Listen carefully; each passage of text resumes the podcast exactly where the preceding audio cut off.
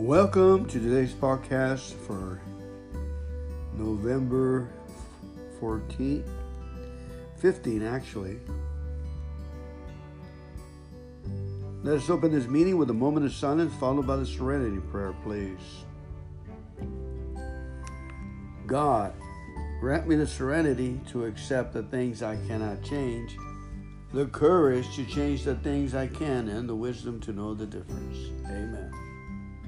Today, for November 15, is vital substance. This paragraph is taken from 12 Steps and 12 Traditions, page 97. Those of us who have had come to make regular use of prayer will no more do without it. Then we would refuse air, food, or sunshine. And for the same reason, when we refuse air, light, or food, the body suffers. And when we turn away from meditation and prayer, we likewise deprive our minds, our emotions, and our intuitions of vital needed support. 12 Steps and 12 Traditions, page 97. Step 11 doesn't have to overwhelm me. Conscious contact with God can be as simple and as profound as conscious contact with another human being. I can smile, I can listen, I can forgive, Every encounter with another is an opportunity for prayer, for acknowledging God's presence with me. Today, I can bring myself a little closer to my higher power. The more I choose to seek the beauty of God's work in other people, the more certain of His presence I will become.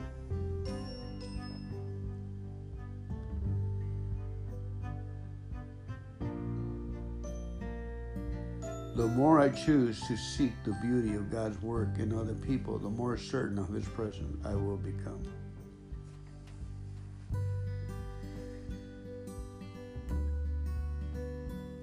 You know, uh, automatically through osmosis, I, Fernando, alcoholic, got close to God just sitting in a meeting and just the uh, ironclad structure of the meeting just forced me to look at God and to consider God and to pay attention to God.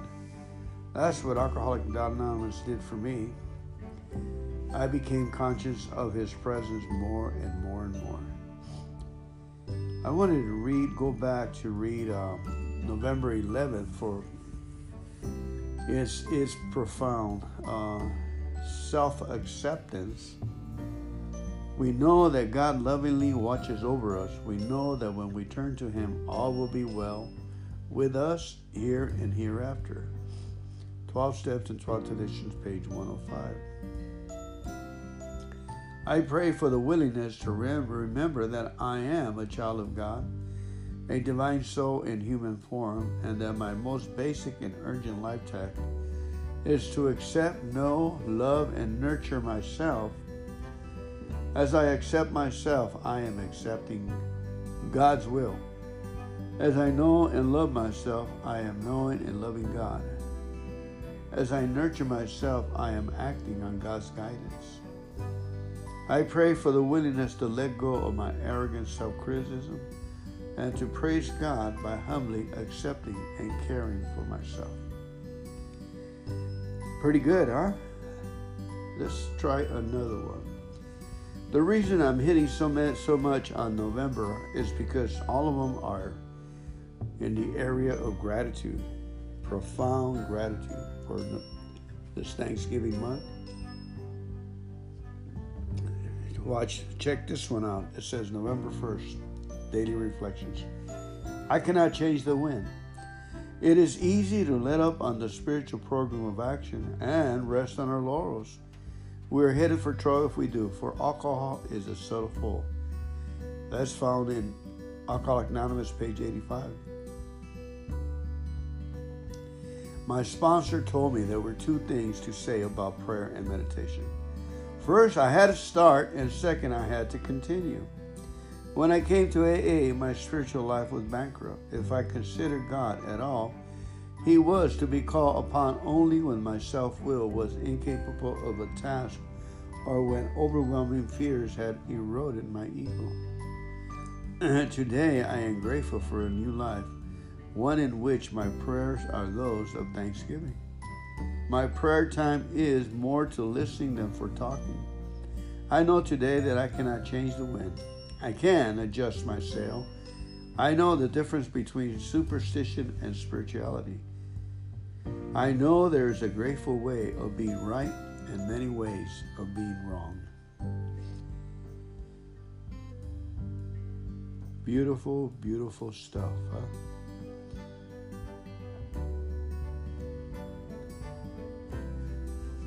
November 2nd says, keeping optimism afloat.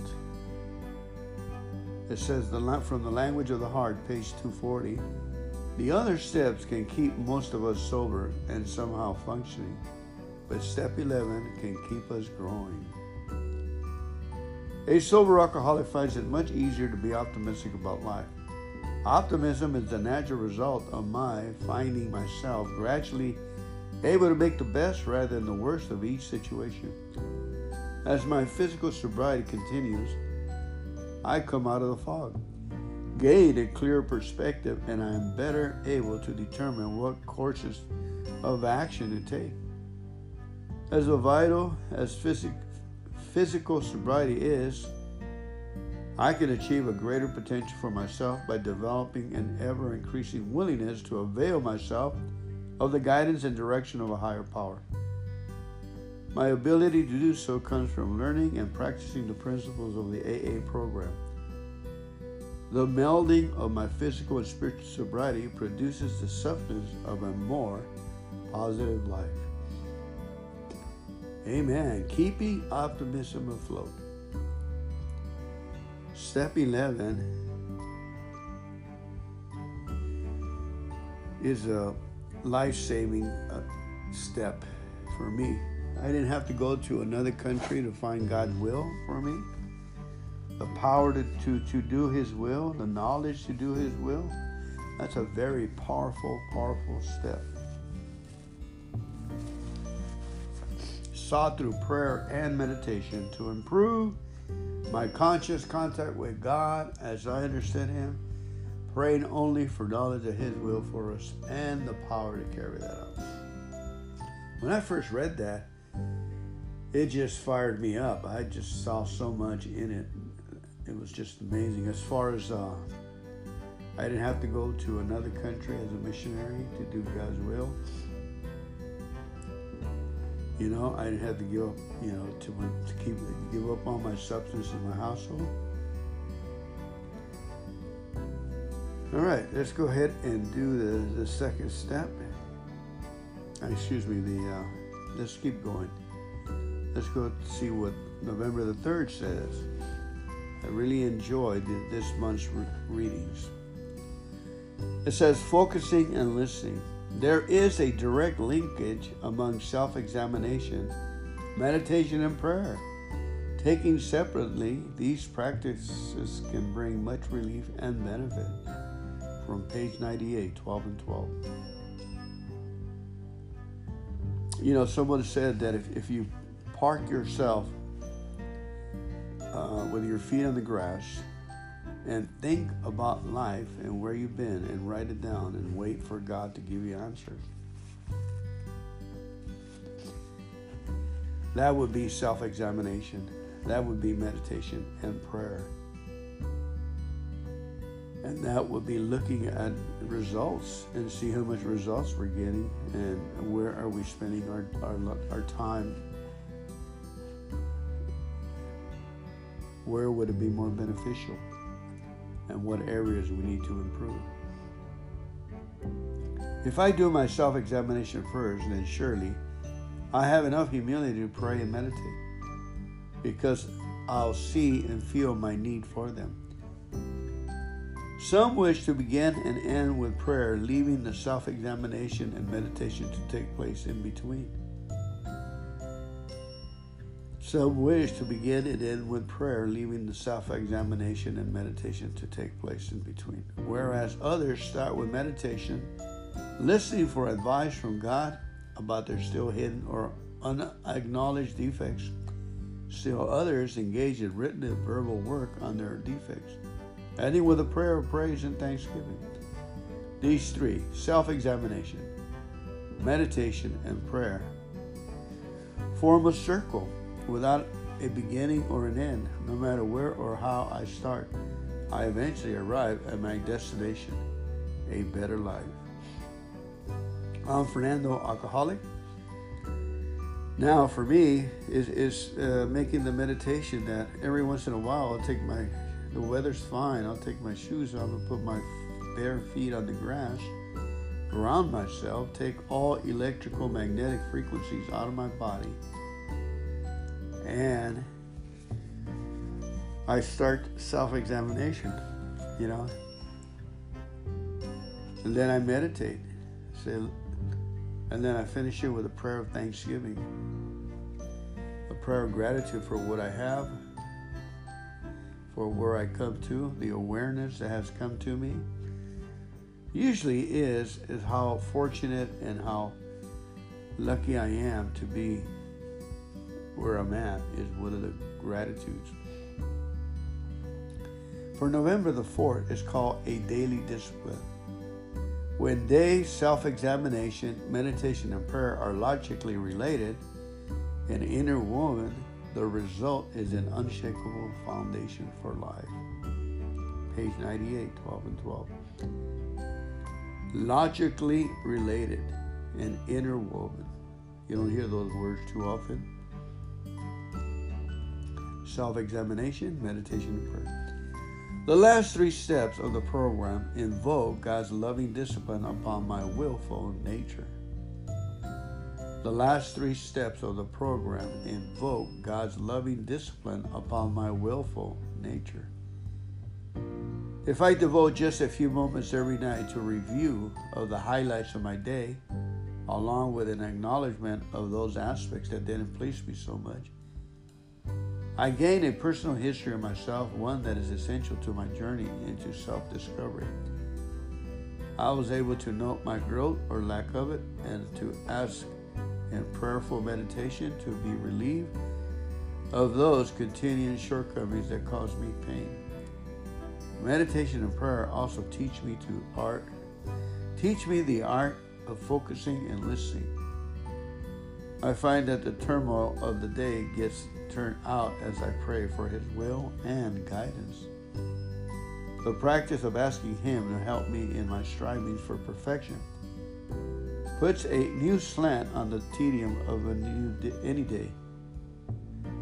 Because I know there is honor in any job done well, the daily discipline of prayer and meditation will keep me in fit spiritual condition, able to face whatever the day brings without the thought of a drink. All right, now. Meditation and prayer teach me the art of focusing and listening. The practice of asking Him to help me in my striving for perfection puts a new slant on the tedium of any day, because I know there is honor in any job well done. The daily discipline of prayer and meditation will keep me in fit spiritual condition, able to face whatever the day brings without the thought of a drink. Wow the last three steps. What are the last three steps? Step 10. And then step 11 and 12. They're all service, service oriented steps. I admitted promptly when I was wrong.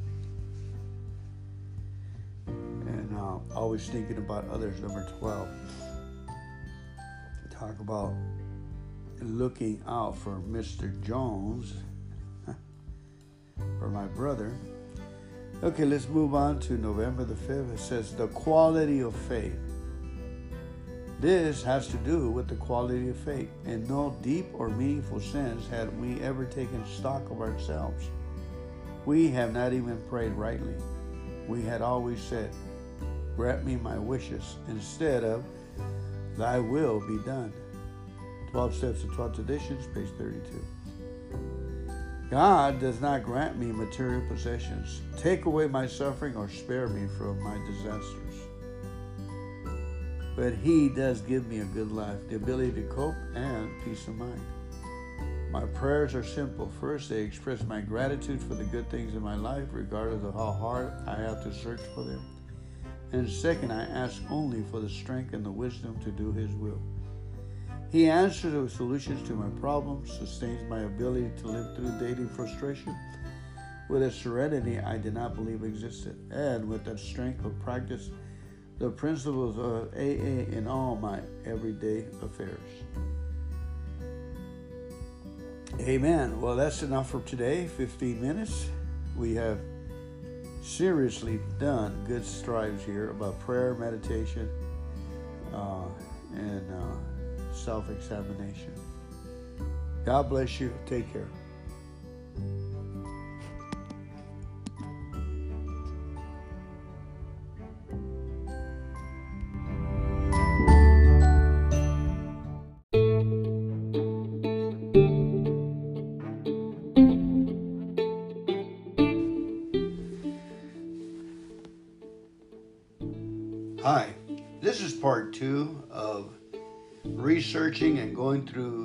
November's daily reflection. Like I said, uh, my name is Fernando. I am an alcoholic and in recovery. I am also a member of the Al Anon program. I go to NA and uh, Overeaters Anonymous too. I love anything that involves growth, prayer, meditation, improvement uh, so that's why I'm here. Let's go ahead and pray and continue on. We're going to start with reading November the 6th. Even though today is the 15th of November, we're going to be moving towards today's little book of daily reflection.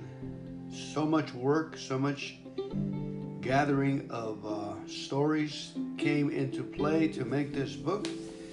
I just want to thank God for the people that sent in their incredible, awesome thoughts, experience, and words, and how they run their lives, and they how they understand God, understand prayer, and self-examination. I love this kind of stuff. It makes for a better you, a better us, a better me. And it's entertainment. Here we go, November the 6th. Oh, Let's pray. God, grant me the serenity to accept the things I cannot change, the courage to change those things I can, and the wisdom to know the difference.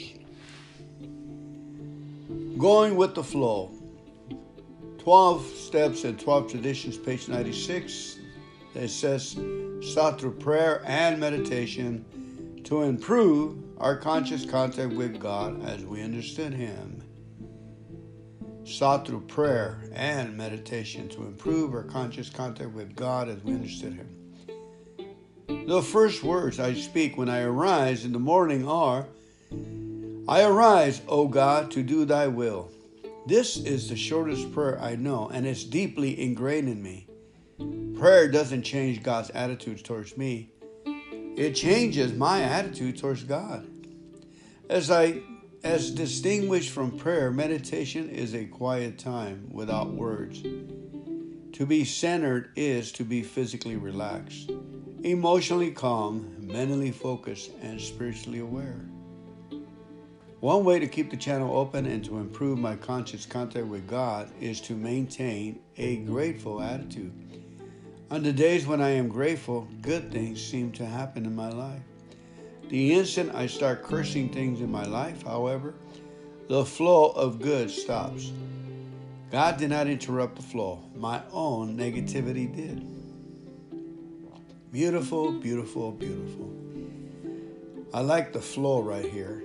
It says, as distinguished from prayer, meditation is a quiet time without words.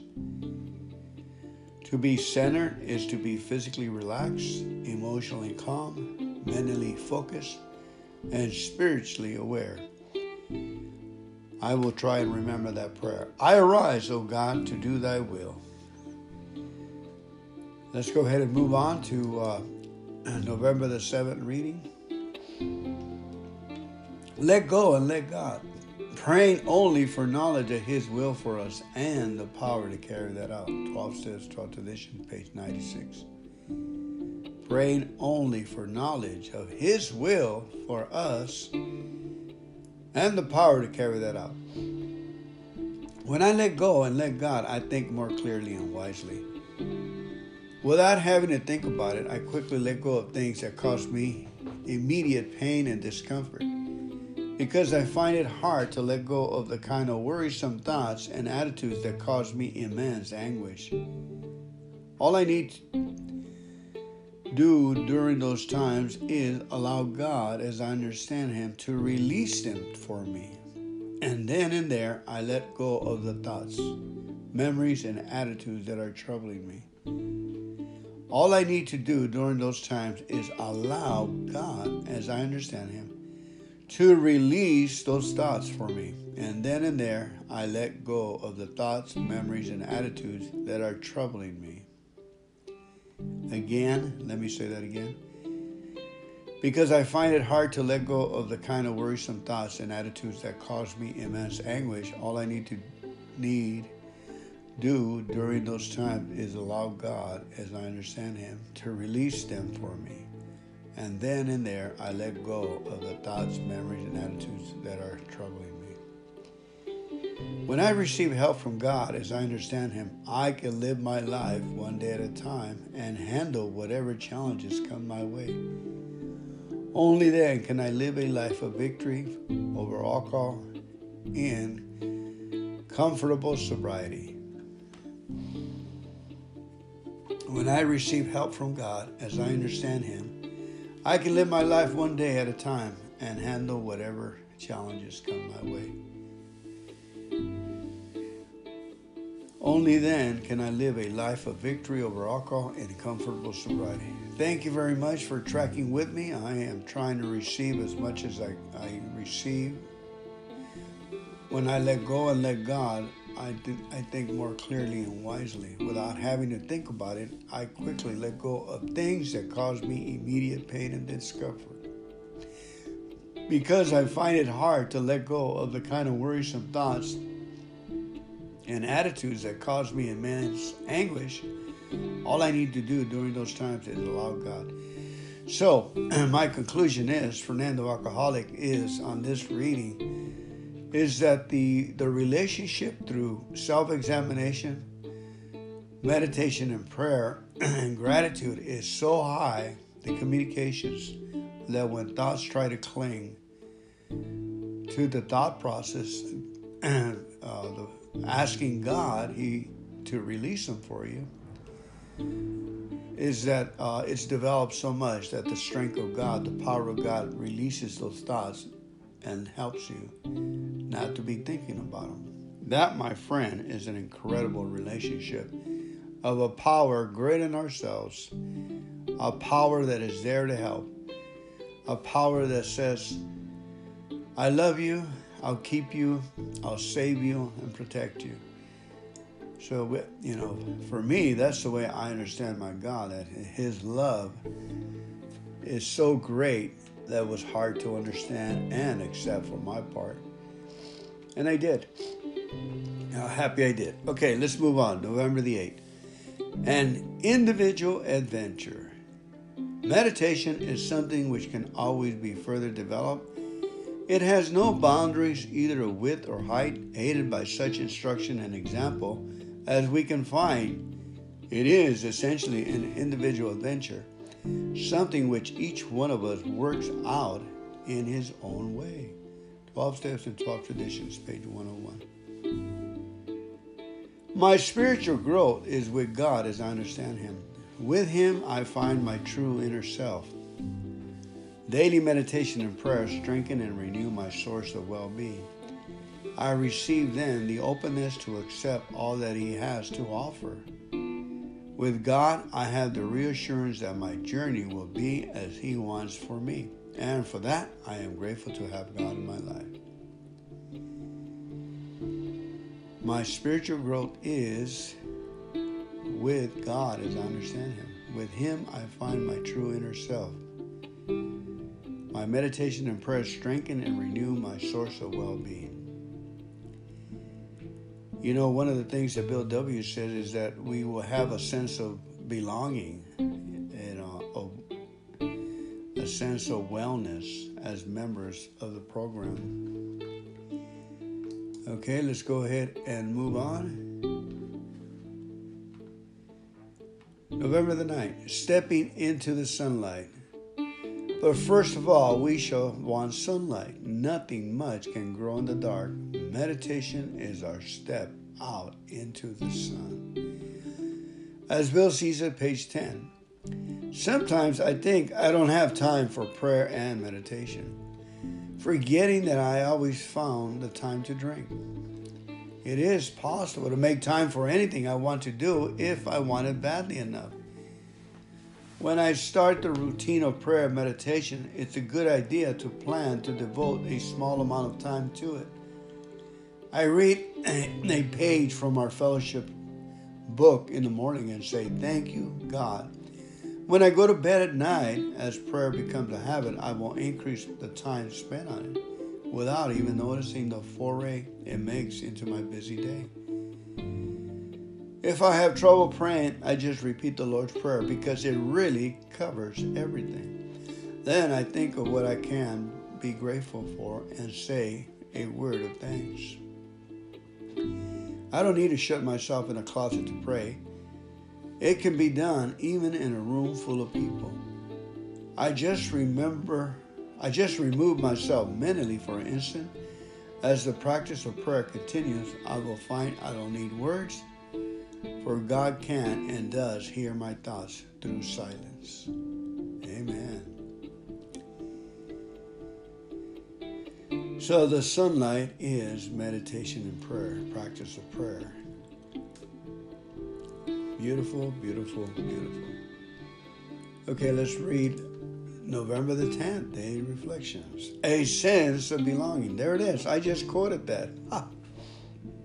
That's when you know we're tracking on God's rhythm, God's guidance. Uh, we we uh, we have developed our God consciousness and understand Him how He operates. A sense of belonging. Perhaps one of the greatest rewards of meditation and prayer is the sense of belonging that comes to us. 12 Steps of 12 Traditions, page 105. That's what it is, belonging. After a session of meditation, I knew that the feeling I was experiencing was a sense of belonging because I was so relaxed. I felt quieter inside, more willing to discard little irritations. I appreciated my sense of humor. What I also experienced in my daily practice is the sheer pleasure of belonging to the creative flow of God's world.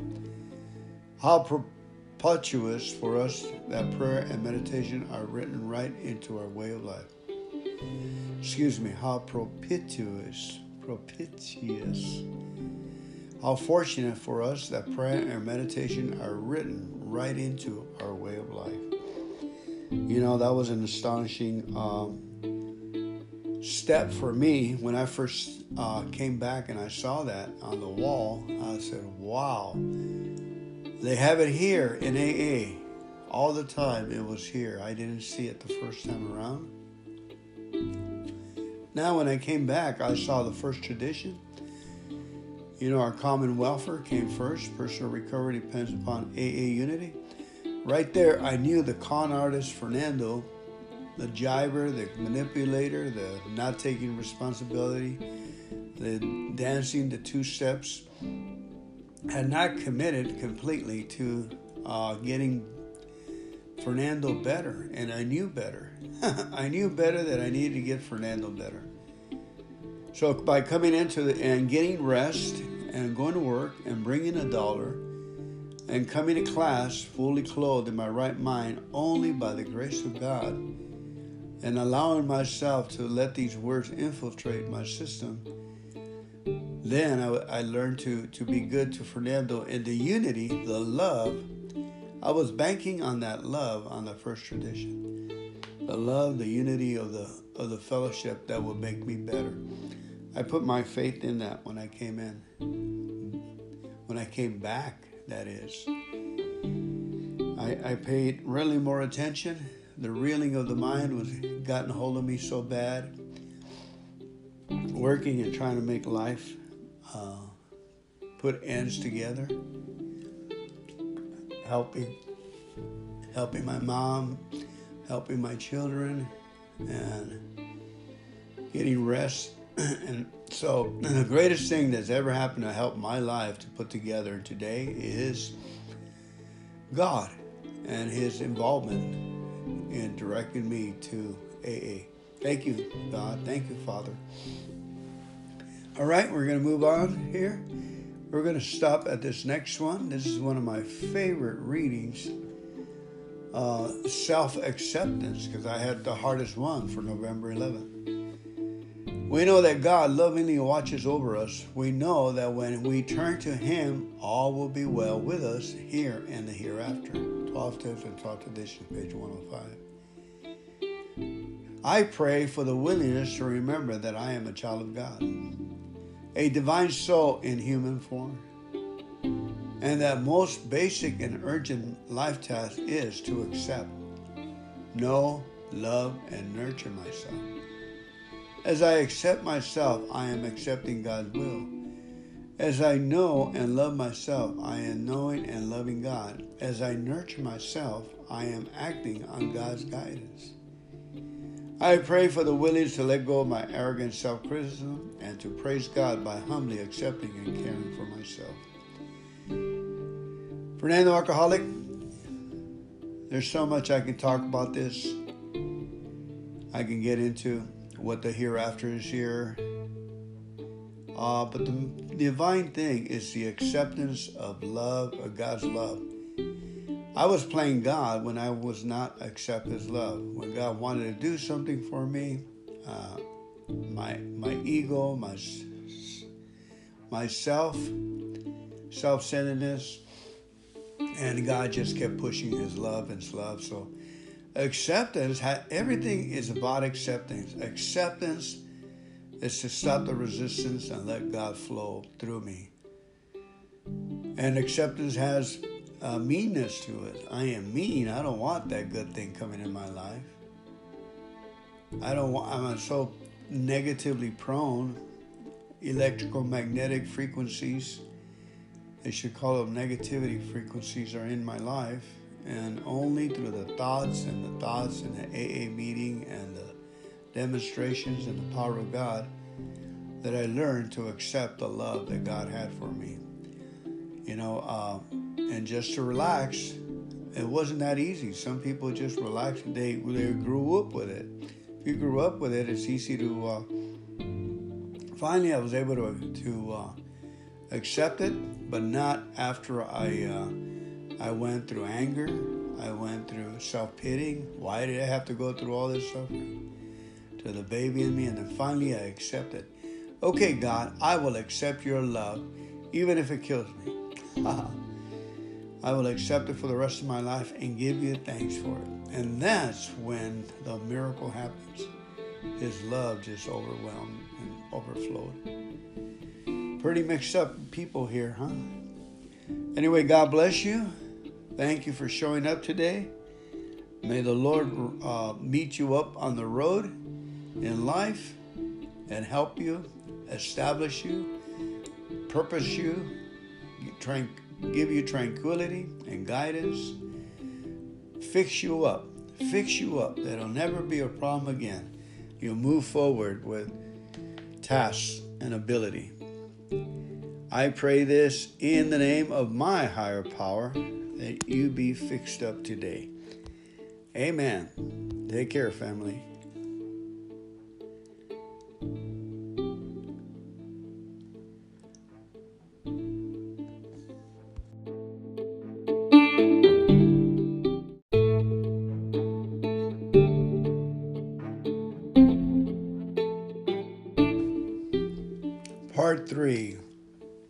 Meditation Prayer and self examination. All right, November the 12th says morning thoughts. Ask him in your morning meditation what you can do each day for the man who's still sick. Alcoholics Anonymous, page 164. For many years, I pondered over God's will for me, believing that perhaps a great destiny had been ordained for my life. After all, haven't I been born into a specific, specific faith? Hadn't I been told early that I was chosen?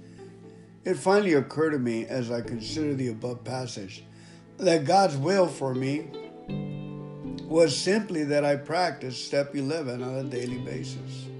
Furthermore, I realized I should do this to the best of my ability. I soon learned that the practice aids me in keeping my life in the context of the day at hand. Wow. heavy, heavy, heavy duty stuff. Fernando Alcoholic, let's go ahead and pray. Third step prayer, please.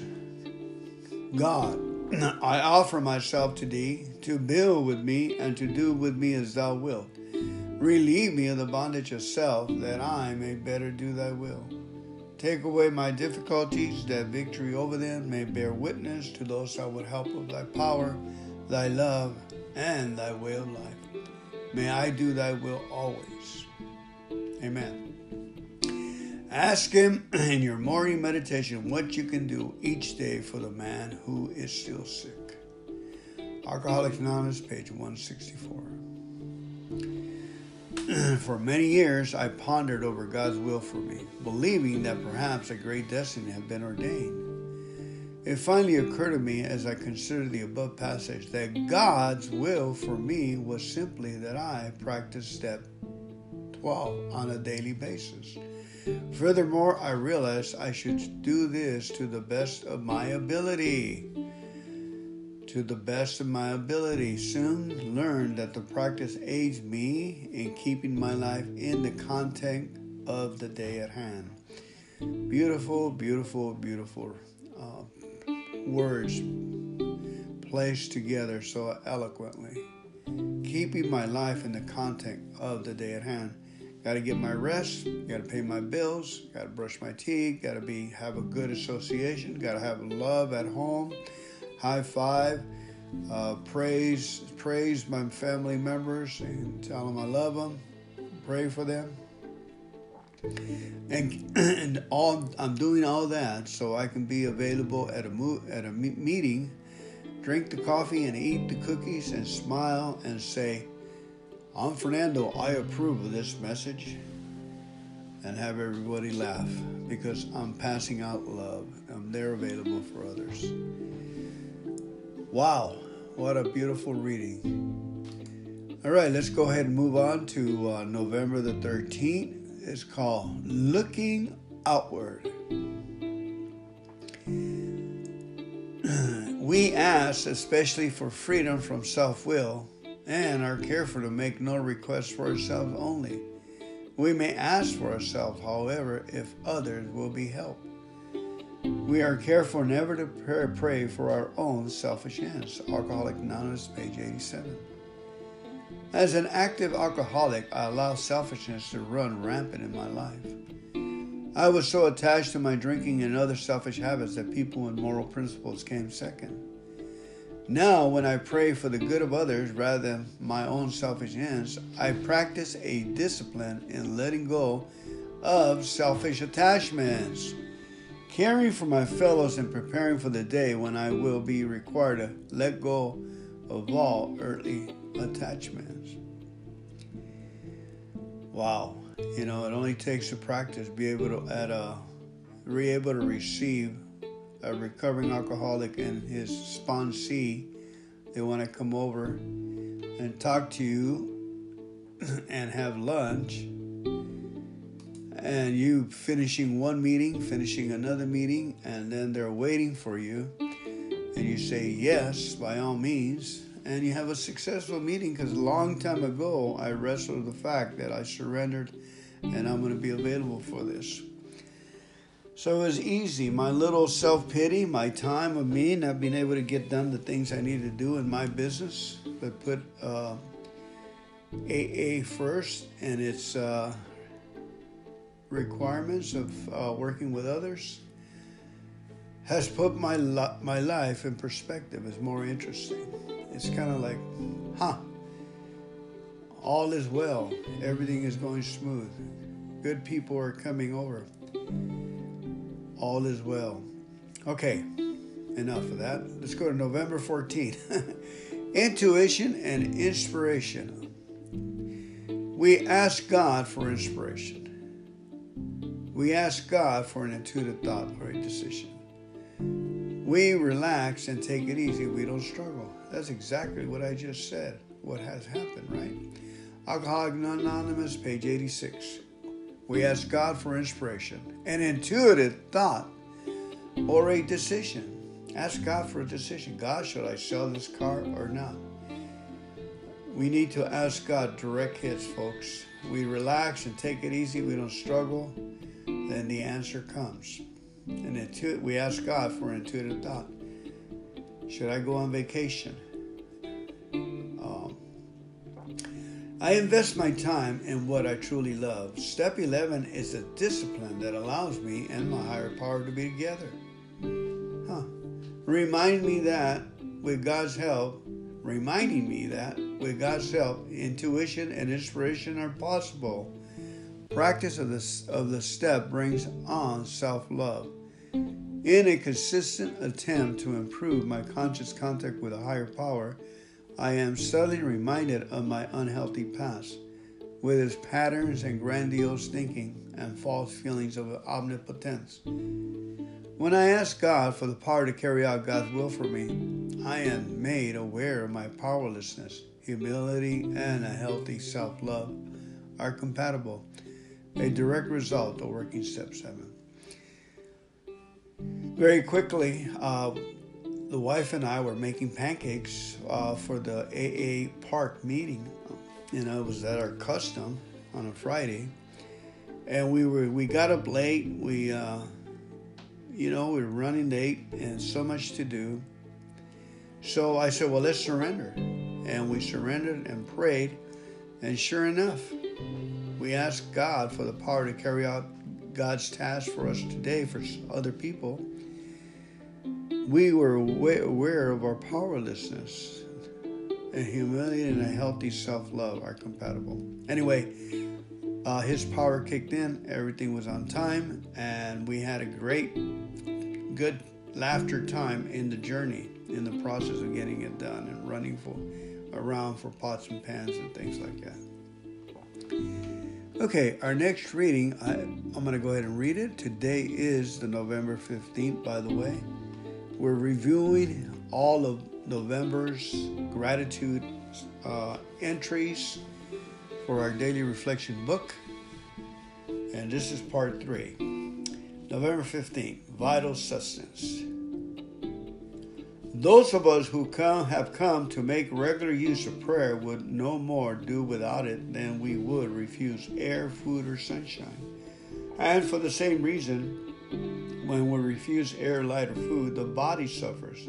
And when we turn away from meditation and prayer, we likewise deprive our minds, our emotions, and our intuitions of vital needed support.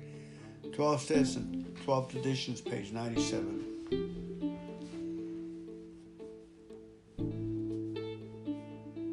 Step 11 doesn't have to overwhelm me. Conscious contact with God can be as simple as and as profound as conscious contact with another human being. I can smile, I can listen, I can forgive. Every encounter with another is an opportunity for prayer, for acknowledging God's presence within me.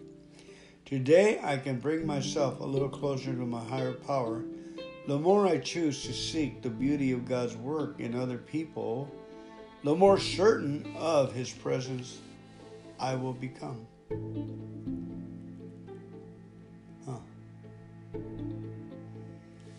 All right, this vital substance called God keeps us alive and well when we're we put all three of them, you know, self-examination, uh, meditation and prayer, and out in the sunlight helping someone someone else.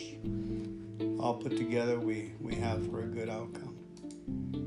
Let's go ahead and read tomorrow's um, November the 16th, a daily reprieve. What we really have is a daily reprieve contingent on the maintenance of our spiritual condition. Alcoholics Anonymous, page 85. What we really have is a daily maintenance, a daily commitment, uh, a daily habit contingent on the uh, a good habit contingent on the maintenance of our spiritual condition. Maintaining my spiritual condition is like working out every day. Planning for the marathon, swimming laps, jogging is staying in good shape spiritually, and that requires prayer and meditation. The single most important way for me to improve my conscious contact with God, with a higher power, is to pray and meditate. I am as powerless over alcohol as I am to turn back the waves of the sea. No human force has the power to overcome my alcoholism. Now I am able to breathe the air of joy, happiness, and wisdom. I have the power to love and react to events around me with the eyes of faith in things that are not readily apparent. My daily reprieve means that no matter how difficult or painful things appear today, I can draw on the power of the programs to stay liberated from my cunning, baffling, and powerful illnesses. Illness. Amen. Wonderful, wonderful readings. Beautiful readings. Just wanted to say that a daily reprieve, the word reprieve, you look it up in different dictionaries. One dictionary says, We're not going to chop your head off today, so go ahead and relax. Uh, your prayers have been heard uh, reprieve is is that I'm still guilty, but it's being held back. I used to illustrate it this way: that there's a giant hammer holding back by these ropes that are almost, and the hammer is like a you know two ton hammer, and ready to hit me over the head because of the wrong and the and the guilt and uh, you know the shame of the problem that costs in life, and it's ready to come down the hammer. I used to say too, if I ever drink, I don't think I'll ever last uh, two to three months out there, because the hammer will come down. The only way I'm keeping that that slammer to come over me is by having a daily reprieve contingent on me on the maintenance of my spiritual condition. I must say, Uncle, on okay, Lord, I say uncle in the morning, and then I thank you for keeping me sober today. That's my prayer. Thank you very much for coming in today's uh, reading. We'll go ahead and finish up on the next few days, the rest of November, which is an awesome reading for the week. Have a great existence. May God bless you and keep you, make his face to shine upon you, be gracious unto you even smile on you, give you his peace, give you his adoration and approval. I pray in the name of my God, Jesus. Take care, family. Love you.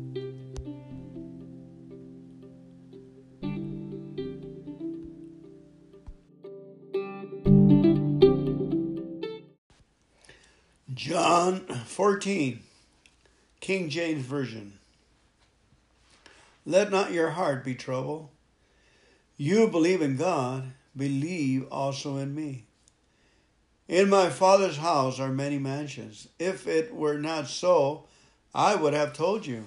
I go to prepare a place for you, and if I go and prepare a place for you, I will come again and receive you unto myself that where I am, there you may be also, and whither I go, you know, and the way you know. Thomas said unto him, Lord, we don't know whither thou goest. How can we know thy way? Jesus said unto him, I am the way, the truth, and the life. No man cometh unto the Father but by me. If ye have known me, you would have known my Father also and from henceforth you know him and have seen him. Philip said unto him, Lord, show us the Father, and it suffices us.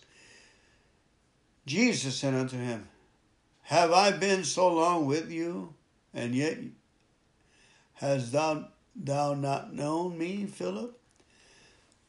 He that has seen me has seen the Father.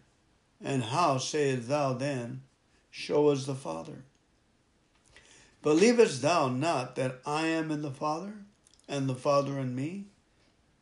The words that I speak unto you, I speak not of myself, but the Father that dwelleth in me. He doeth the works. Believe me that I am in the Father, and the Father is in me. Or else believe me for the very works' sake. Verily, verily, I say unto you, he that believeth on me, the works that I do shall he do also. And greater works than these shall he do, because I go unto my Father. And whatsoever you shall ask in my name, that will I do, that the Father may be glorified in the Son. If you shall ask anything in my name, I will do it. If you love me, keep my commandments, and I will pray the Father, and he will give you another comforter, that he may abide with you forever, even the Spirit of truth, whom the world cannot receive, because it sees him not, neither knows him, but you know him, for he dwelleth with you, and shall be in you. I will not leave you comfortless. I will come to you, yeah, a little while, and the world seeth me no more but you see me because I live, you also live, shall live also. On that day you shall know that I am in my Father, and you in me, and I in you. He that has my commandments and keepeth them, he it is that loveth me, and he that loveth me shall be loved of my Father, and I will love him, and will manifest myself to him. Judas said unto him, not, not Iscariot, Lord, how is it that thou wilt manifest thyself unto us and not unto the world? Jesus answered and said unto him, If a man loves me, he will keep my words, and my Father will love him, and we will come in unto him and make our abode with him. He that loveth me not keep not my sayings, and the word which you have heard is not mine but the Father which sent me. These things I have spoken unto you, being yet present with you, but the Comforter, which is the Holy Ghost, whom the Father will send in my name, he shall teach you all things, and bring all things to your remembrance, whatsoever I have said unto you. Peace I leave with you, my peace I give unto you, not as the world giveth give I unto you. Let not your heart be troubled, neither let it be afraid. You have heard how I said unto you, I go away and come again unto you. If you love me, you would rejoice, because I said, I go unto the Father, for my Father is greater than I. And now I have told you before it comes to pass, that when it, it is come to pass, you might believe. Hereafter I will not talk much with you. For the prince of this world cometh and has nothing on me.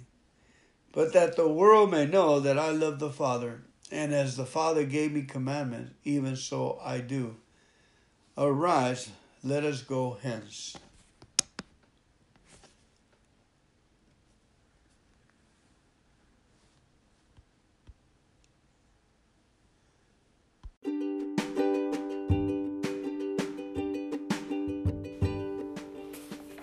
John G. Lake, his sermons, his boldness, chapter 8, The Spirit of God, page 75. I want to read to you one of the best incidents in the Word of God. It is the story of Elijah upon Mount Carmel, 1 Kings 18 17 to 40. In every land, among every people throughout all history, there has been occasions when a demonstration of the power of God was just as necessary to the world as it was in the days of Elijah. It is necessary now. The people had turned away from God.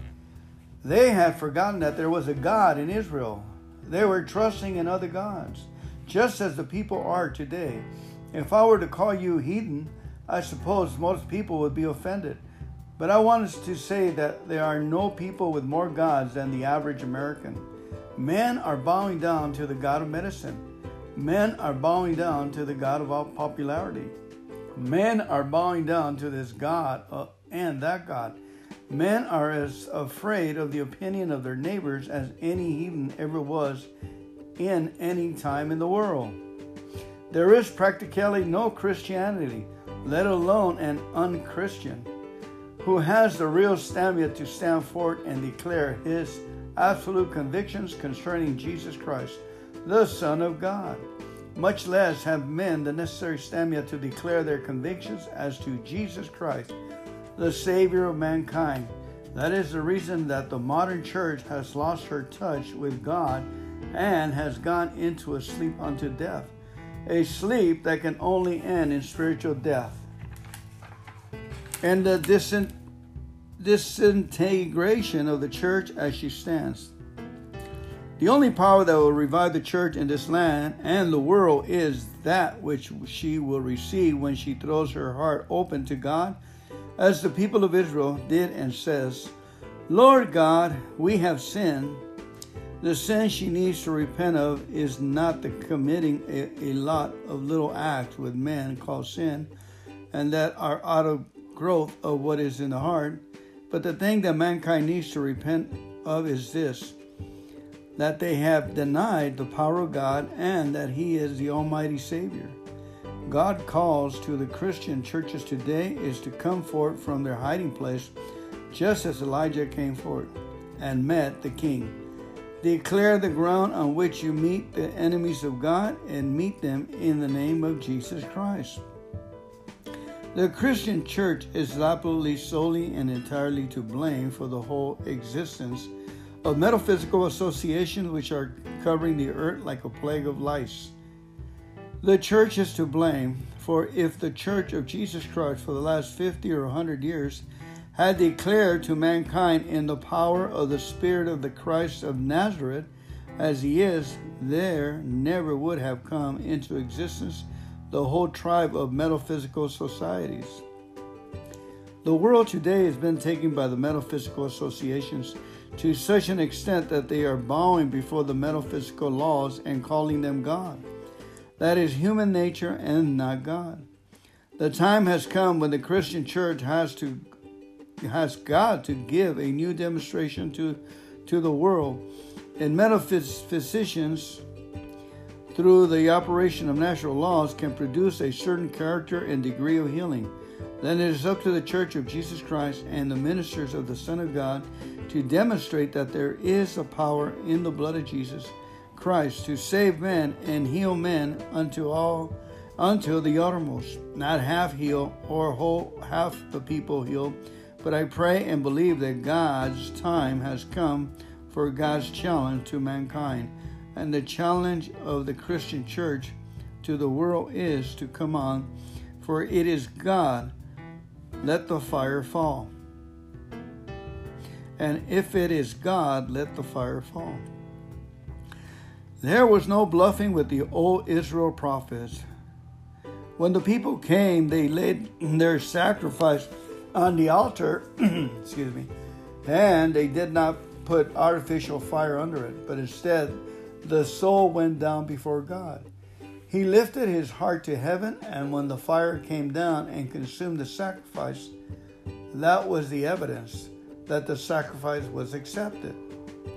The time has come when God wants the fire to fall, and if you, my beloved brother and sister, will pay God's price and make Christ's consecration of yourself to God, we will see God's fire fall. And it will not be destructive either, except that sin and selfishness and sickness will wither under that fire while purity and life and holiness and character will stand forth, purified and refined by the glory and the power of God. Fire that comes from heaven. God's fire is creative of righteousness as well as destructive of sin. Some years ago, when I opened my work in South Africa and the Lord had moved marvelously for about six months, a movement was put on foot to congregate a crowd of Indian yogi. The Indian yogi are a society of people who utterly give themselves up to demonstration of metaphysical things. Brahman priests, Buddhist priests, Confucian priests, and all kinds of priests and hypnosis. After a time, they said, We would like to have a demonstration.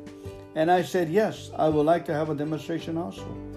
Come on with your yogi and your Buddhas and your Confucians and hypnotists.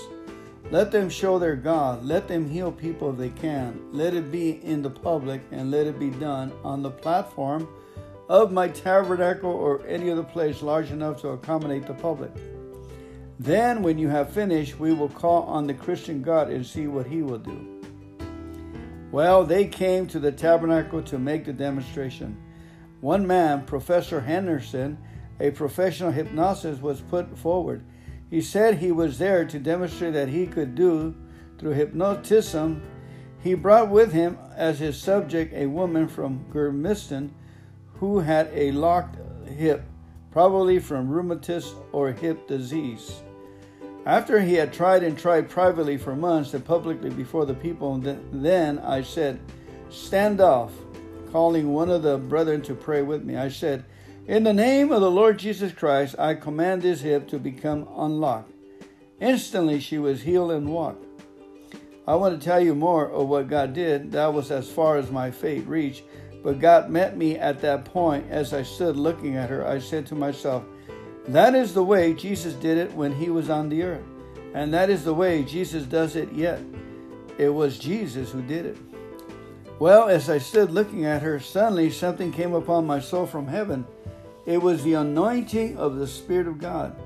I understood then that the what the blessed old book talked about when it spoke of the Spirit of the Lord coming upon Elijah and under the Spirit of the Lord coming upon Samson, etc. Samson, under the power of the Spirit, took the gates of Gaza and carried them off. Judges 6 3. He took the jawbone of an ass and killed a thousand men with it. Judges 15:16 These were the things by which God endeavored to teach the world what the spirit of the Lord is. Well, as I stood there, the spirit fell upon me, not like the gentle dew of heaven, but in power until my spirit towered up in such strength. I did not know how to control it. In my heart, I cried out, My God, what does it mean? When all at once I discovered the spirit going out in operation to the spirit of that hypnotist, I said, Are you the man who has been hypnotized this woman for two years and grafting her hard earned money? In the name of Jesus Christ, you will never hypnotize anyone else. Grasping him by the coat front, I struck him on the shoulder with my hand, saying, In the name of the Son of God, come out of him. And it came out. That hypnotic demon was gone out of him. He never hypnotized again, but earned an honest living. God is not the God of the dead, He is the God of the living. And the desire in my soul is that in this city, God Almighty may raise up an altar unto the living God, not unto a dead God. Mankind needs an altar to the living God, to the God that hears prayers, to the God that answers prayers, and the God that answers by fire. The time has come when God's challenge has gone forth. God is saying, if there is a Christian, let him pray. If there is a God, let him answer. God will meet the soul every time you turn to him and meet his face to face. I'm emphasizing this. The Lord Jesus Christ says to the world, when you pray, believe that you receive them and you shall have them. Mark 11 24. That is what is the matter. Your blank check is not worth 10 cents in your hands. Why? Because you do not believe God. Fill in your check, believe God, and it will come to pass. Again, I'm emphasizing this. Let me say this again. The Lord Jesus Christ says to the world, when you pray, believe or imagine that you receive them and you shall have them. Mark 11 24. That is what is the matter. Your blank check is not worth 10 cents in your hands. Why? Because you do not believe God. Use your imagination, fill in your check, believe God, and it will come to pass. The call of Elijah is the call of the present hour. If the Christ is the Christ, get your answer from him. If Jesus is the Son of God with power on the earth to forgive sins, Then, as Jesus put it, rise up and walk, that you may know that the Son of Man has power on the earth to forgive sins. Mark 2:10. Jesus Christ was reasonable enough to meet man's reasonings and inquiries. And the minister of God who is afraid to walk out and believe his God and trust his God for result is no Christian at all. What does Christianity mean to the world? It is a hope for the glory land way off in the future. Is that Christianity? Is it a hope that you are not going to, fry in hell all the days of your life? No. Christianity is a demonstration of the righteousness of God to the world. So, brethren, God has given us something to do. He has given us a demonstration to make. If we do not make it, then we have no more right to the claims that we make of being sons of God than the other people. If God be God, serve him. If Baal, then serve him. Christ's dominion. Every student of the primitive church discerns at once a distinction between the soul of the primitive Christian and the soul of the modern Christian. It lies in the spirit of Christ's dominion. The Holy Spirit came into the primitive Christian soul to elevate his consciousness in Christ, to make him a master. He smote sin and it disappeared. He cast out devils, demons, a divine flash from his nature overpowered and cast out that demon. He laid his hands on the sick, and the mighty Spirit of Jesus Christ flamed into the body, and the disease was annihilated. He was commanded to rebuke the devil, and the devil would flee from him. He was a reigning sovereign, and not shrinking in fear, but overcoming by faith. It is the spirit of dominion when restored to the church of Christ that will bring again the glory triumph to the church of God throughout the world and lift her into the place where instead of being the obedient servant of the world and the flesh and the devil, she will become the divine instrument of salvation in healing the sick, in the casting out of devils, demons, and in the carrying out of the whole program of Jesus' ministry as the early church did. That was chapter 8 of John G. Lake.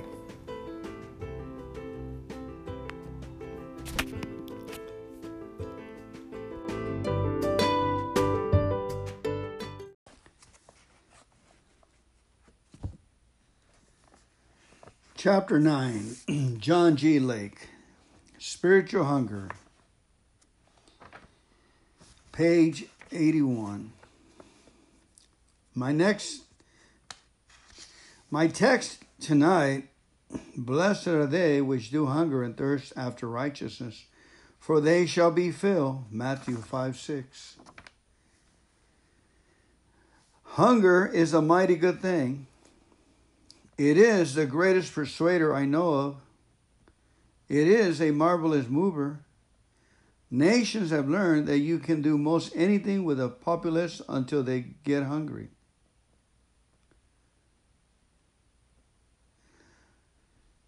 But when they get hungry, you want to watch out. There is a certain spirit of desperation that accompanies hunger. I wish we all had it, spirituality. I wish to God we were desperately hungry for God.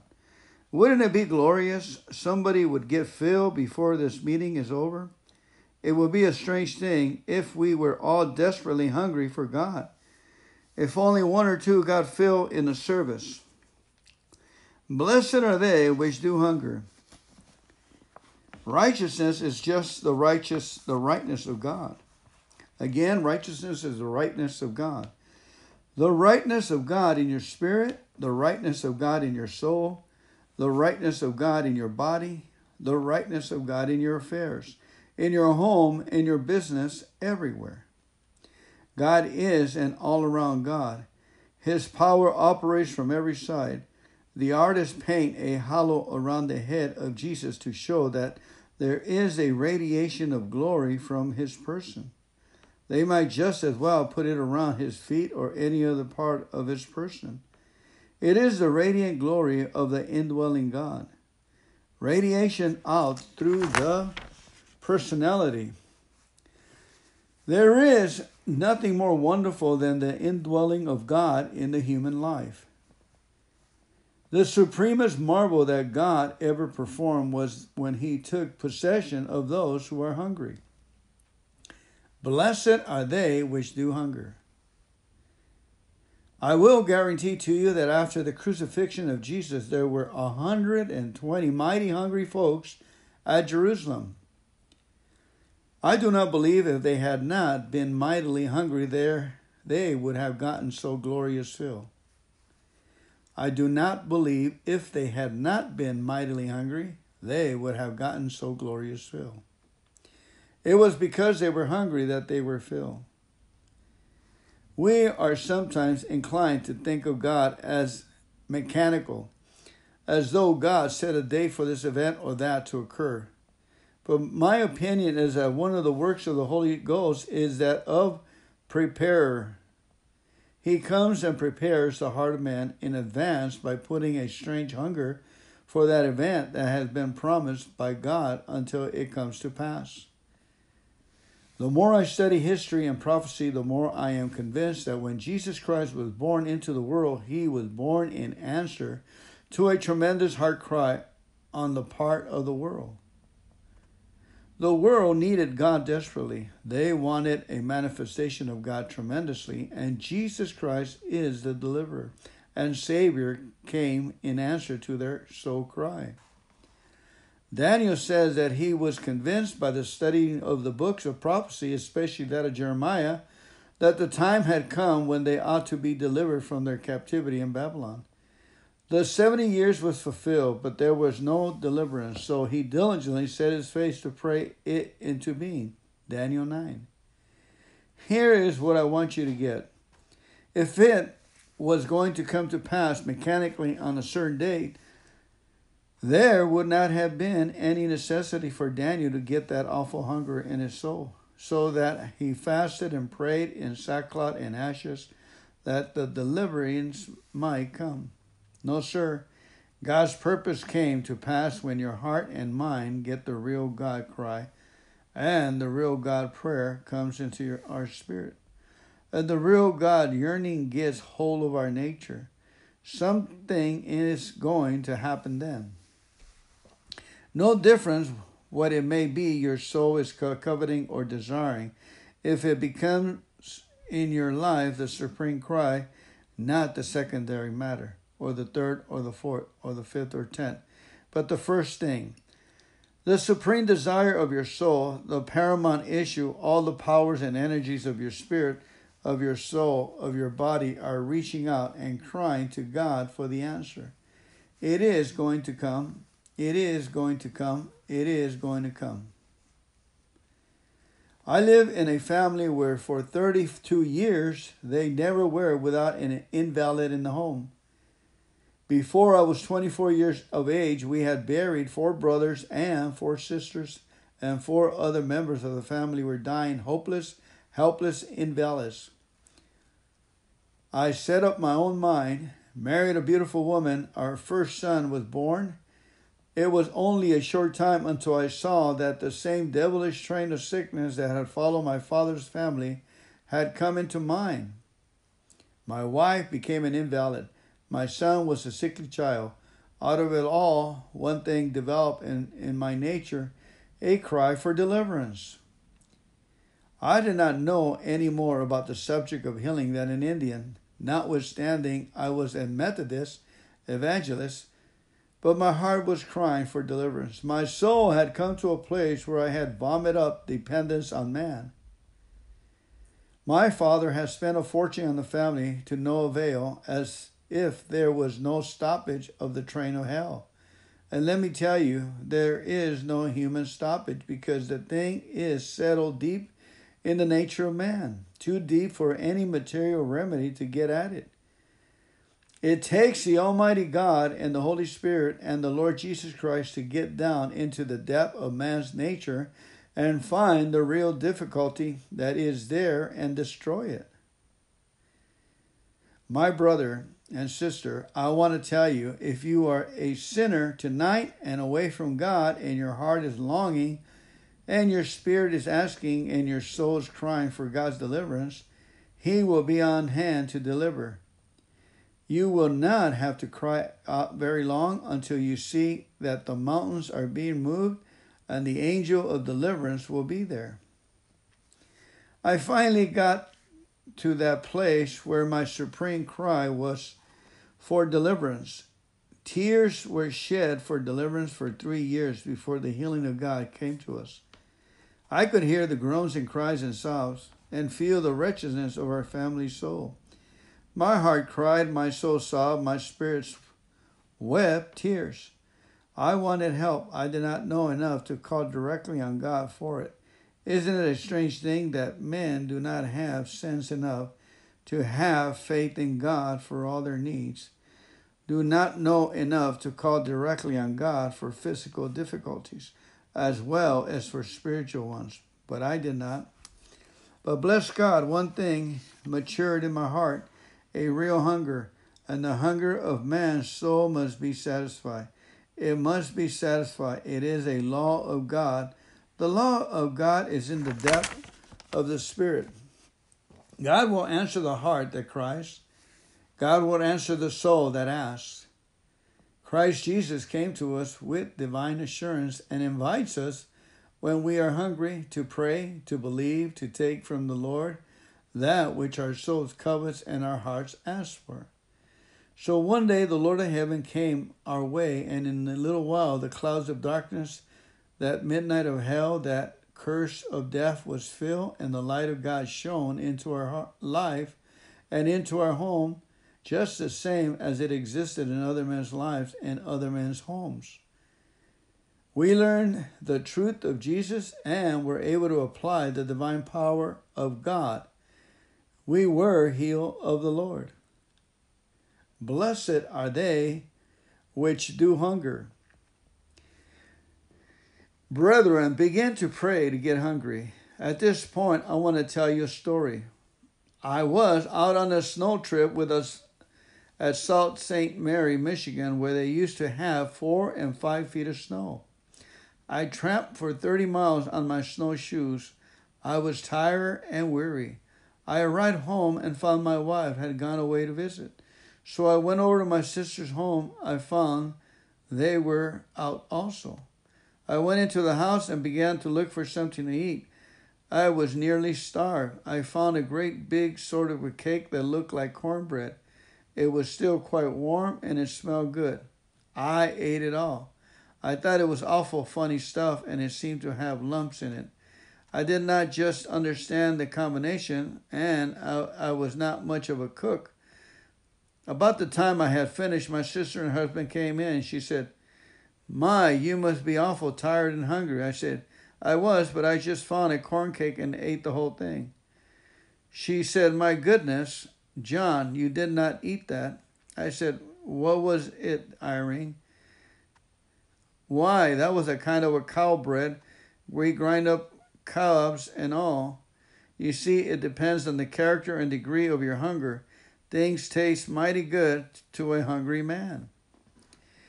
If you want to confer a peculiar blessing on men at large, it would not be to give them pie, but to make them hungry, and then everything that comes their way would taste everlasting good. I love to tell the story because of this story of a hungry man a short time after I went to South Africa, and God had begun to work very marvelously in the city of Johannesburg, a butcher who lived in the suburbs was advised by his physicians that he had developed such a tubercular state he might not live more than nine months. He wanted to make provisions that his family would be cared after he was gone. So he bought a farm and undertook to develop it that when he died, his family would have a means of existence. One day he received a letter from his friends at Johannesburg telling of the coming of what they spoke of, a, the American brethren, and of the wonderful things that were taking place, of how so and so, a terrible drunkard, had been converted, of his niece who had been invalid in a wheelchair for five years had been healed of God, how one of his other relatives had been baptized in the Holy Ghost and was speaking in tongues. Other friends and neighbors had been baptized and healed of the power of the powerful change that had come into the community and all the marvels a vigorous work for God's produce. Work for God produces And all the marvels a vigorous work for God produces. Dan von Vuren took the letter, crawled into the African thorn tree. He spread the ladder out before God and began to discuss it with the Lord. He said, God in heaven, if you could come to Mr. So and so, a drunkard, and deliver him from his sin and save his soul and put the joy of God in him, if you could come to this niece of mine, save her soul and heal her body, and send her out to be a blessing instead of weighing and burdening upon her friends, if you could come to so and so and they were baptized in the Holy Ghost and speak in tongues, Lord, if you can do these things at Johannesburg, you can do something for me too. And he knelt down, put his face to the ground, and cried to God that God would do something for him. And don't forget it, friends, I have a conviction that that morning Dan Van Vuren was so stirred by the reading of the letter that his desire to be made whole got bigger than anything else in his consciousness. His heart reached for God and blessed God. That morning, his prayer went through the heaven and God came down into his life. In 10 minutes, he took all the breath he wanted. The pain was gone. The tuberculosis had disappeared. He was a whole man. But that was not all. He not only received a great physical healing, but God had literally come in and taken possession of the man's life until he did not understand himself anymore. In telling me, he said, Brother, a new prayer from heaven was born in my spirit. I had prayed for my wife's salvation for 18 years, but I could never pray through. But that morning I prayed through. It was all done. When I got to the house, she stood and looked at me for two minutes until it dawned in her, her soul, that I was glorious, healed of God. She never asked a question as to how it took place, but fell on her knees, threw her hand, hands up to the heaven, and said, Pray for me, Dan. For God's sake, pray for me. I must find God today. And God came to that soul. He had 11 children, splendid young folks. The mother and he went to praying, and inside of a week, the whole house of 13 had been baptized in the Holy Ghost.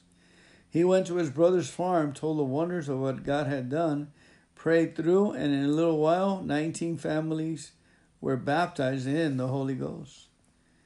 So God filled his life with his glory. That one morning, God said to him, Go to Pretoria. I am going to send you to the different members of parliament. He was admitted into the presence of Premier Louis Botha. Botha told me about it afterwards. He said, Lake, I had known Von Vuren from the time he was a boy. I had known him as a reckless, rollicking fellow. But the man came into my office and stood 10 feet from the desk. I looked up, and before he commenced to speak, I began to shake and rattle on my chair. I knelt down. I had to put my head under the desk and cry to God. Why, he looked like God. He talked like God. He had the majesty of God. He was superna- superhumanly wonderful. Then he went to the office of the Secretary of State, then to the Secretary of the Treasury. Almost the same thing took place in every instance. For 18 days, God kept him from going from this one to that one. For 18 days, God kept him going. He saw lawyers, judges, and officials in the land until every high official in the land knew there was a God and a Christ and a Savior and a baptism in the Holy Ghost because then Von Vuren had really hungered for after God. Blessed are they the which hunger for if, blessed are they which do hunger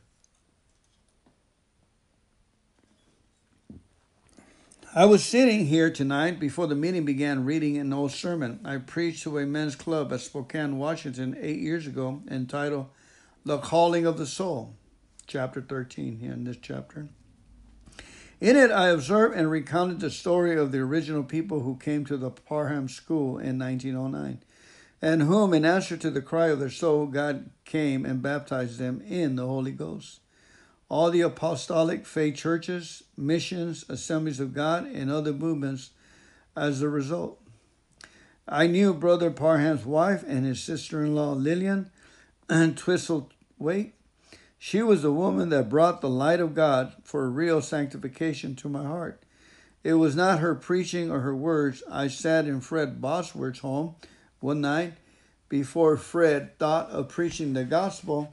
I listened to the woman telling of the Lord, God in his love and sanctifying grace and power, and what real holiness was.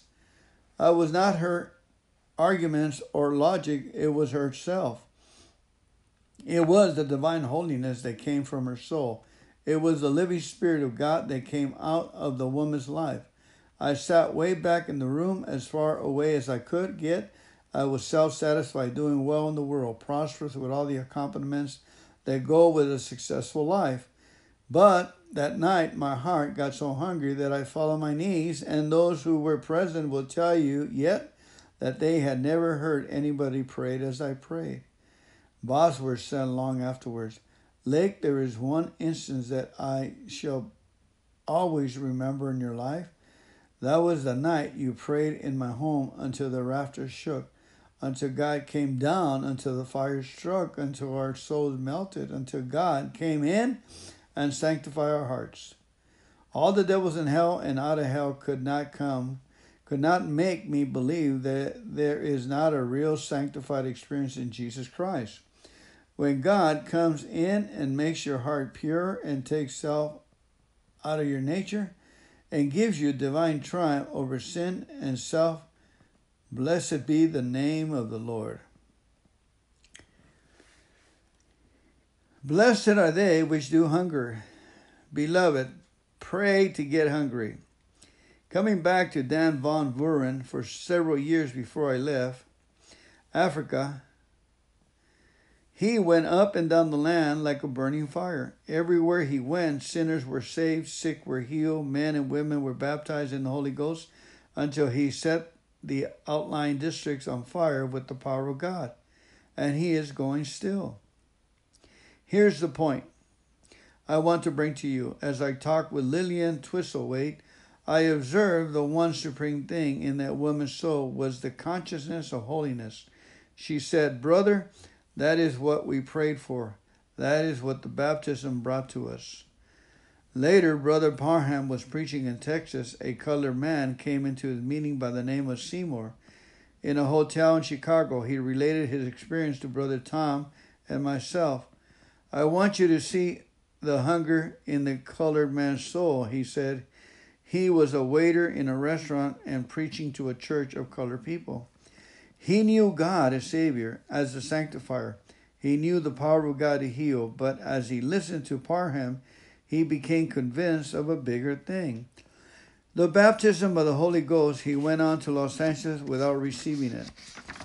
But he said he was determined to preach all of God he knew to the people. He said, Brother, before I met Parham, such a hunger to have more of God was in my heart that I prayed for five hours a day for two and a half years. I got to Los Angeles, and when I got there, the hunger was not less but more. I prayed, God, what can I do? And the Spirit said, Pray more, but but Lord, I am praying five hours a day now. I increased my hours of prayer to seven and pray on for a year and a half more. I pray God to give me what Parham preached the real Holy Ghost and fire with tongues and love and power of God, like the apostle had. There are better things to be had in spiritual life, but they must be sought out with faith and prayer. I want to tell you, God Almighty had put such a hunger into the Negro's heart that when the fire of God came, it glorified him. I do not believe that any other man in modern times had come had a more wonderful deluge of God in his life than God gave to that dear fellow. Brother Seymour preached to my congregation to 10,000 people when the glory and power when the power of God was upon his spirit. When men shook and trembled and cried to God, God was in him. Blessed are they which do hunger, for they shall be filled. I wonder what what we are hungering for. Have we have we a real divine hunger? Sometimes our soul is asking for it. If you have God will answer. God will answer by every law of the Spirit that men know. The answer is due to come. It will come. Blessed God, it will come. It will come. Blessed be God. It, will come. It will come in more ways than you ever dreamed of. God is not confined to manifesting himself in tongues and interpretation alone. His life is man's is rounded. His his life in man is rounded. When I was a lad, I accompanied my father on a visit to the off, office of John A. McCall, the great insurance man. We were taken to McCall's office in his private elevator. It was the first time I ever been in a great office building and ridden on the elevator, and I remember holding my breath until the thing stopped. Then, when we stepped into his office, the most beautiful office I have ever beheld, the rugs were so thick I was afraid I would go through the floor when I stepped on them.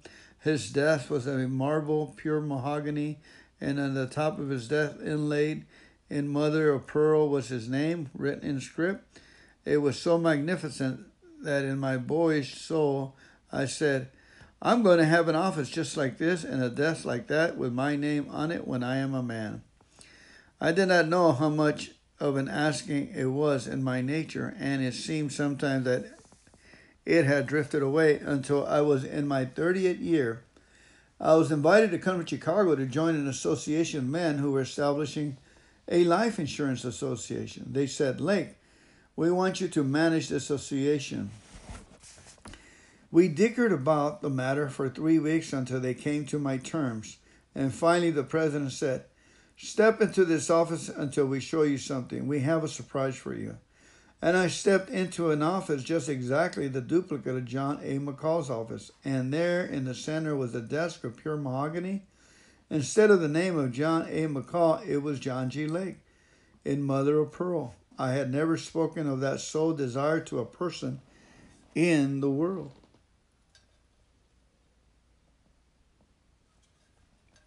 Friends, there is something in the call of the soul that is creative. It brings things to pass. Don't you know that when the supreme desire of your heart goes out to God, that all of the spiritual energy of your nature and the power of God that comes to you began to concentrate and work along that certain line and form, and there come by the unconsciousness creative exercise of faith into being that which you call your soul calls for. That is the creative action of faith. You and God together working out and evidencing the power of creative desire. Okay, let me read that again. Friends, there is something in the call of the soul that is creative. It brings things to pass. Don't you know that when the supreme desire of your heart goes out to God, that all the spiritual energy of your nature and the power of God that comes to you begin to concentrate and work along the certain lines and form, and there comes by the unconscious creative exercise of faith into being that which your soul calls for. That is the creative action of faith. You and God together working out the evidence, the power of creative desire, evidencing. You shall receive the desire of your heart if you come before me in prayer and supplications, for I am God that answers my children. Go you forward in the battle for which I shall be with you and fulfill the desires of your heart. Yeah, pray that you may become hungry. Call, and I shall answer you, for I am a God that hears. I shall answer your call. Come before me Humble yourself before my feet, and I shall answer your call. Be you diligent before me and pray. Yeah, be you in prayer and supplication, for you are living in the last days, and my spirit shall not always strive with men. But you that humble yourself before me will know I shall be your God. I shall strengthen you on the right hand and on the left. You shall understand and know that I am your living God. Tongues interpretation by Mrs. James Wilson, brother Myrene. When Moses stood at the Red Sea, he tried to back out of that relationship God had established and tried to throw the responsibility back on God. He was overwhelmed. It was too marvelous. Surely God must not have meant it. But God knew when he began to recognize himself as an individual and God as another, it was offensive to God. He thought he could back up and pray for God to do something for him, the same as God used to do in the old relationship. He could not do it. When he got down to pray in the mind of God, the idea of Moses not backing water and getting out of that close place, the that inner relationship and divine sympathy of Moses saw in God it was offensive to him. And God said, Wherefore cries thou unto me? Exodus 14 15. In other words, shut up your praying, get up out of there. Shut up your praying and get up out of there. It was made to go. Finish the reading of chapter 9.